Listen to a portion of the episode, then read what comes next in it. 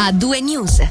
E in Ticino non ci sono ancora casi di peste suina, ma oggi in una conferenza stampa terminata eh, avuta a Bellinzona il cantone ha voluto mettere in guardia la popolazione sulla peste suina africana, un virus altamente mortale per suini e cinghiali, fortunatamente innocuo per gli esseri umani. Si tratta di una comunicazione governativa nell'ambito della fase di prevenzione e di sensibilizzazione della popolazione per scongiurare sofferenze agli animali a rischio, con ricadute poi negative anche su economia e turismo. Sentiamo allora il direttore del DSS, Raffaele De Rosa.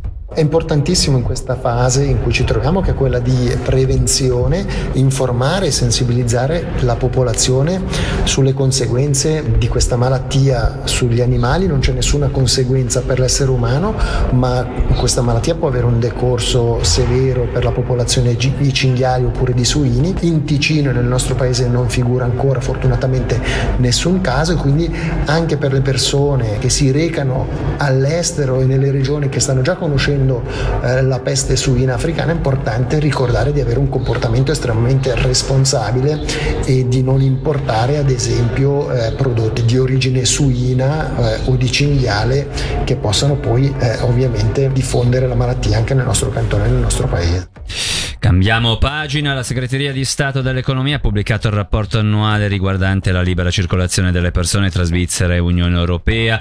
Dai dati emerge una situazione che il sindacato OCST giudica preoccupante vista la disparità salariale tra il Ticino e il resto della Svizzera e l'aumento costante del numero di frontalieri. Sentiamo Benedetta Rigotti, responsabile comunicazione di OCST. Sono alcuni anni che l'OCST commenta l'annuale rapporto dell'Osservatorio sulla libera circolazione delle persone tra Svizzera e UE. In questo rapporto vengono normalmente esposte le criticità rispetto alla libera circolazione. Quest'anno sono state evidenziate alcune che possiamo così brevemente riassumere. In Ticino esiste una quota molto alta di lavoratori frontalieri, la media svizzera è del 6%, in Ticino siamo al 30,9% in questo momento ed è in aumento, l'anno scorso era sul 27%. Esiste una grande differenza salariale tra i salari che ricevono i frontalieri e quelli che ricevono i residenti. Questo aspetto secondo noi non fa che trascinare verso il basso i salari di tutti. Infatti il Ticino, che ha comunque un ritardo salariale storico rispetto al resto del paese, si prende il 20% in meno che nel resto della Svizzera. Ci sono alcuni settori che sono più penalizzati di altri. Tra questi eh, c'è un settore di cui in questo rapporto che è uscito oggi viene fatto un approfondimento, che è il settore dell'information technology. Gli informatici prendono addirittura il 30% in meno in Ticino rispetto a quello che prenderebbero nel resto del paese o in particolare la differenza è forte rispetto a zone come Zurigo o la Svizzera centrale. Questo in noi desta una preoccupazione. La nostra visione è che la contrattazione collettiva permette di arginare questa disparità, tant'è che i settori che dispongono di un contratto collettivo hanno una disparità molto più contenuta rispetto appunto ai settori per esempio del terziario che non non dispongono di contratti collettivi.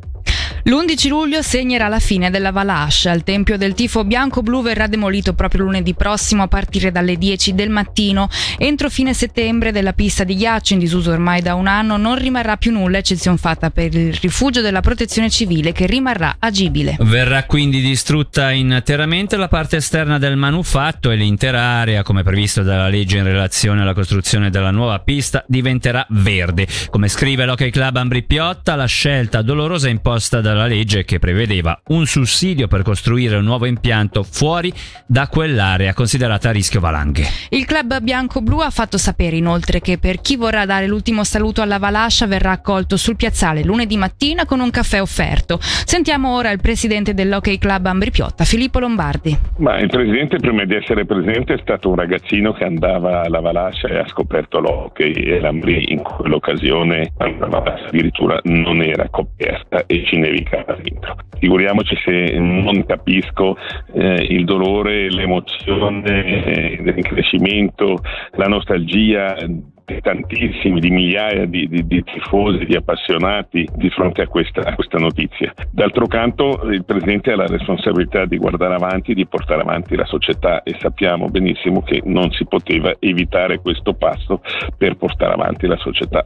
Cercheremo di farlo nel modo migliore possibile, abbiamo salvato il salvabile, nella nuova Gottardo Arena ci saranno degli elementi che ricorderanno la vecchia, che saranno trasportati, ci sarà una continuità anche fisica logica, diciamo così, tra la vecchia e la nuova, ma questo passo doloroso doveva essere fatto. Ci sarà comunque un ultimo momento per chi vorrà essere presente lunedì mattina, avete preparato comunque qualcosa? Ah beh, lunedì mattina si faranno un po' di foto si guarderanno alcuni cimeli, offriremo il caffè a chi viene a condividere con noi questo momento, quindi sì, eh, diciamo così, di, di, riflessione del Consiglio di amministrazione, dei diversi consigli di amministrazione del gruppo, insieme a chi vorrà essere presente. Non, non penso che faremo una manifestazione di massa, ma chi nel corso della mattinata vuol passare, passerà e vedrà e darà il suo ultimo saluto. Ecco. Ora torniamo a Palazzo delle Orsoline per parlare di Bitcoin. Da oggi infatti in Ticino è possibile pagare le tasse amministrative cantonali con le criptovalute. Per dare seguito alla decisione del Gran Consiglio di aprile 2021, il Dipartimento Finanze ed Economia ha attivato oggi una piattaforma digitale per questo tipo di pagamento. Si tratta, si legge in una nota, di un progetto pilota che potrà essere esteso in futuro anche ad altri servizi online. Ci spostiamo ora a Locarno, dove il municipio ha licenziato un messaggio per la richiesta di un credito di costruzione da 2 milioni di franchi per il riassetto del nodo stradale del debarcadero.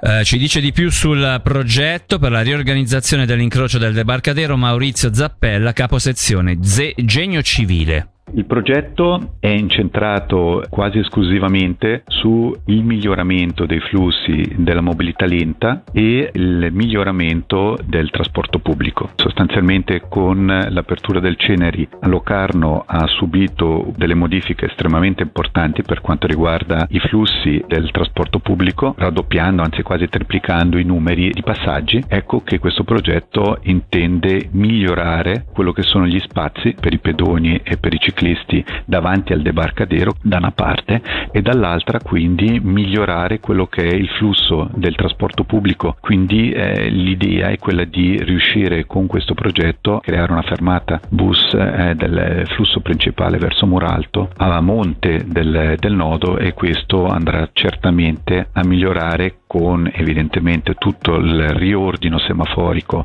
previsto, eh, tutto quello che è la viabilità, soprattutto quello che è la sicurezza per eh, le biciclette e i pedoni. L'intervento è connesso anche con altri progetti? Ovviamente sì, parliamo del piano d'agglomerato dell'Ocarnese, quindi il progetto diciamo, è una continuità col, col, grosso progetto del quale mi sono anche occupato personalmente di Viale Luini, eh, che ha avuto e ha tuttora un ottimo successo per quanto riguarda anche la mobilità lenta, progetto cantonale. La strada è cantonale ma tutto il resto è comunale, quindi il municipio eh, teneva in particolar modo a voler riuscire a collegare e a ottimizzare tutto quello che sono le zone perimetrali al progetto stesso. Se il messaggio al vaglio del Consiglio Comunale verrà approvato entro l'autunno, l'idea è quella di operare durante l'inverno, tra gennaio gennaio e diciamo Pasqua. A Collina d'Oro si andrà a votare sulla proposta del municipio di istituire il passaggio della gestione dell'acquedotto alle aziende industriali di Lugano, lo riferisce la regione. Con 720 firme, oltre il doppio rispetto al necessario, è riuscito il referendum lanciato da un comitato interpartitico contro messaggio municipale votato a maggioranza lo scorso 9 maggio dal Consiglio Comunale. Le firme saranno consegnate venerdì mattina alla cancelleria di Montagnola, poi spetterà al municipio verificare la riuscita del referendum e quindi eventualmente confermare la chiamata alle